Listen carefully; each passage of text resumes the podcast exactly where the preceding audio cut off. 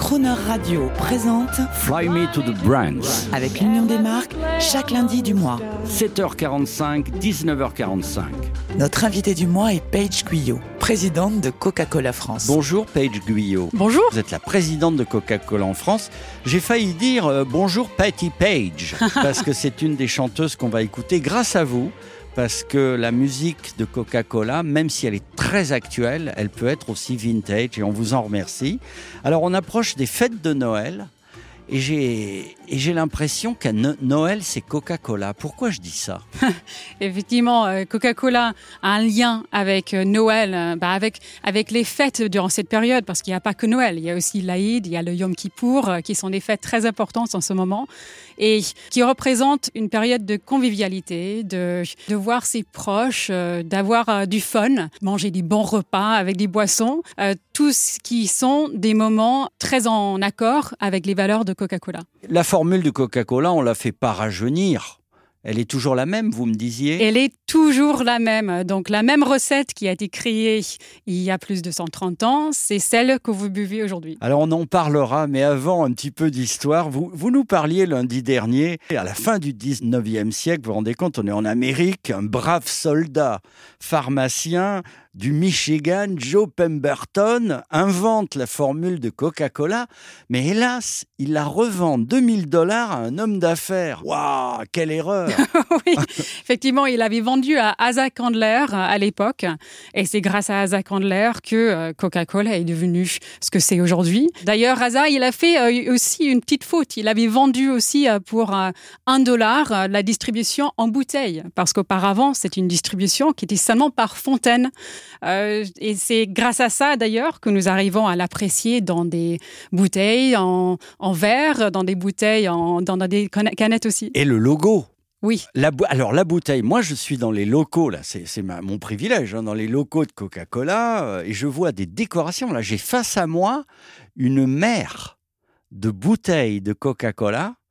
Elles n'ont pas changé. Cette calligraphie, c'était, je crois même que c'était du temps de Joe Pemberton que vous l'aviez inventée, et elle n'a jamais bougé. La, signature de Coca-Cola est vraiment restée euh, pareille depuis le début. Quant à la bouteille, euh, c'est une bouteille qui a vraiment évolué, mais nous continuons quand même à, se moderniser, non seulement avec la forme de la bouteille, mais aussi avec nos efforts pour, euh, par exemple, le développement durable, ce qui est très important pour les emballages. Je pense à repense à Noël. Euh, Pourquoi beaucoup de gens disent ah ben euh, c'est c'est Coca-Cola qui a inventé le Père Noël. Est-ce que vous pouvez nous dire un mot là-dessus? Alors, euh, le Père Noël, effectivement, il a sa ressemblance peut-être grâce à Coca-Cola. Donc, en 1931, il y avait un qui s'appelle Aidan Sunbloom qui a été embauché par Coca-Cola pour euh, faire des publicités de Coca-Cola avec le Père Noël. Et avant qu'il avait dessiné euh, ces publicités, le Père Noël, il, pouvait peut-être porter du vert ou d'autres couleurs euh, en, rapport avec le pays dans lequel il était représenté. Mais après euh, ces publicités de Coca-Cola, euh, on a- rouge on et blanc. il est rouge et blanc, il a ses joues rouges euh, avec un Coca-Cola à la main. Merci pour cette belle histoire. On écoute une chanson de pub de Noël de Coca-Cola. Oh, c'est extraordinaire, Jimmy Durant. You sing to one smile that cheers you. Paige Guyot, je vois que vous êtes amusé parce qu'on entend la voix incroyable hein, de, ce, de ce personnage, Jimmy Durant. Alors là, on est dans le vintage. Mais c'est extraordinaire parce que vous avez réussi grâce à cette chanson. Maintenant, quand on l'écoute, on a l'impression que c'est Noël. Les publicités de Noël, hein, c'est quelque chose euh, que nous faisons de- depuis 100 ans. Donc 2020, ça va représenter 100 ans de publicité de Noël pour Coca-Cola. Mais sont-elles différentes d'un pays à l'autre? Alors pour les publicités de Noël, ça peut varier, mais on peut aussi avoir des publicités locales. Donc par exemple en Chine, pour le Nouvel An chinois, nous avons des publicités de Coca-Cola qui sont que pour cette partie du monde, pour le Nouvel An chinois, qui est aussi grand là-bas d'ailleurs que les fêtes de Noël. Mais pour être plus sérieux, on, on vit quand même une, une, une crise importante. Euh, nous sommes en France euh, et d'ailleurs elle touche le monde entier. Quelles sont vos contraintes là pour ces, ces fêtes, là, de, de, de, pour la promotion? On est moins joyeux que d'habitude, on est plus solidaire? Quelles, quelles sont vos, vos contraintes publicitaires en ce moment? Bah, Pour nous, c'est un, un moment vraiment de se rapprocher de ses proches. Et d'ailleurs, euh, c'est ce qu'on essaye de représenter dans notre nouvelle publicité euh, de Noël euh, que qu'on vient de lancer. Donc, je vous invite à le, le regarder et ça évoque euh, justement un message de de, de comment le plus important c'est vous, c'est ses proches, la famille et c'est vraiment une publicité qui est très émouvant. Euh, ça m'a personnellement très touchée et je vous encourage de le regarder. Il est très beau. Alors on en, on en écoute un extrait, hein, parce qu'on est à la radio. Super, merci.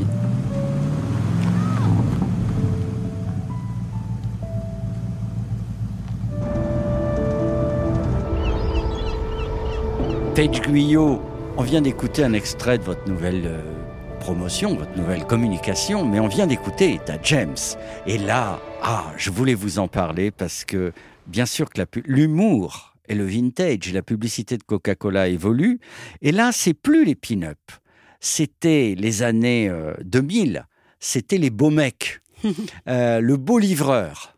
Euh, pour ceux qui ne se souviennent pas, les femmes sirotent un soda sur la pelouse, le beau jardinier passe, et euh, en 2013, c'est le livreur qui rentre dans un building pour livrer du coca, et il est sexy à souhait. Ça, c'était un, un moment, mais j'ai l'impression qu'aujourd'hui, ces femmes indépendantes qui regardent les beaux mecs, Coca-Cola les soutient parce que je crois qu'il y a une association que vous avez montée, Force Femmes. Qu'est-ce que c'est? C'est vrai. Alors, c'est une association avec laquelle euh, nous, euh, nous travaillons depuis une dizaine d'années. Et effectivement, c'est une organisation euh, euh, qui nous est très importante, euh, qui nous a permis d'accompagner 22 000 femmes dans leur retour à l'emploi ou pour leur création d'entreprise. Donc, ça représente pour nous un exemple de la diversité, de soutenir la diversité et l'inclusion, qui est une grande priorité pour Coca-Cola. C'est marrant, vous parliez de Yom Kippour et de l'Aïd Oui. comme des périodes de fête, vous avez raison, Mhm. avec Coca-Cola. Moi, j'ai vu que dans vos campagnes, euh, il y avait des campagnes extrêmement engagées. Je pense à cette campagne où il y a deux jeunes femmes qui dégustent du coca pendant le ramadan. Il y en a une qui porte le voile et l'autre est de type européen.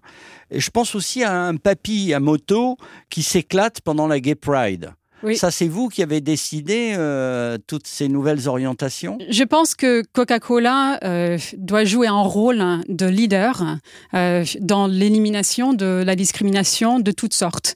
Et euh, une façon de jouer ce rôle, c'est par notre communication et de vraiment représenter la diversité qui est vraiment belle dans nos publicités, dans nos communications, mais aussi par euh, nos actions. Donc, euh, de mettre en place des actions comme des investissements derrière des organisations. Un autre exemple d'inclusion dans lequel nous investissons, c'est Unicité. Donc, c'est une organisation de soutien de jeunes où nous avons pu, depuis 10 ans, aider 10 000 jeunes à trouver du travail. Écoutez, merci. Je, je ne peux qu'appuyer cette initiative, que vous le savez, nous sommes partenaires de l'Union des annonceurs et de l'Union des marques. Et effectivement, comme le dit euh, son directeur général Jean-Luc Chétrit, euh, aujourd'hui, face aux nouvelles décisions gouvernementales, il est indispensable de savoir que la publicité n'est pas là que pour faire vendre, elle est là également pour faire passer des idées. Vous êtes d'accord avec ça? Je suis tout à fait d'accord. Euh, La publicité peut jouer vraiment un rôle de représentation de, ben, je vais vous parler de la diversité par exemple, de l'inclusion. Euh, et d'ailleurs, Coca-Cola a été vraiment un meneur dans cette façon d'utiliser les publicités de cette façon. Vous vous souvenez peut-être de la publicité Boys on the Bench? Euh, C'est une, très belle image de, de garçon, dont un garçon noir qui était en train de faire une petite pause. Je pense que c'était à New York. Euh, et c'était une publicité qu'on avait mise en place vraiment très, très, très tôt dans euh, les discussions sur euh, la diversité. Donc ça, c'est juste un exemple, comme, comme vous avez dit, la publicité, ça peut jouer un rôle important. Merci Paige. On se retrouve lundi prochain pour d'autres histoires autour de Coca-Cola. Et là, je ne oh, je peux pas m'empêcher. Euh, un petit clin d'œil très girly euh, pour toutes les auditrices qui nous écoutent. Souvenez-vous, mesdames, du beau livreur. Et on écoute Eta James. D'accord. À lundi. À lundi. I don't want you to be no slave. I don't want you to work all day. But I want you.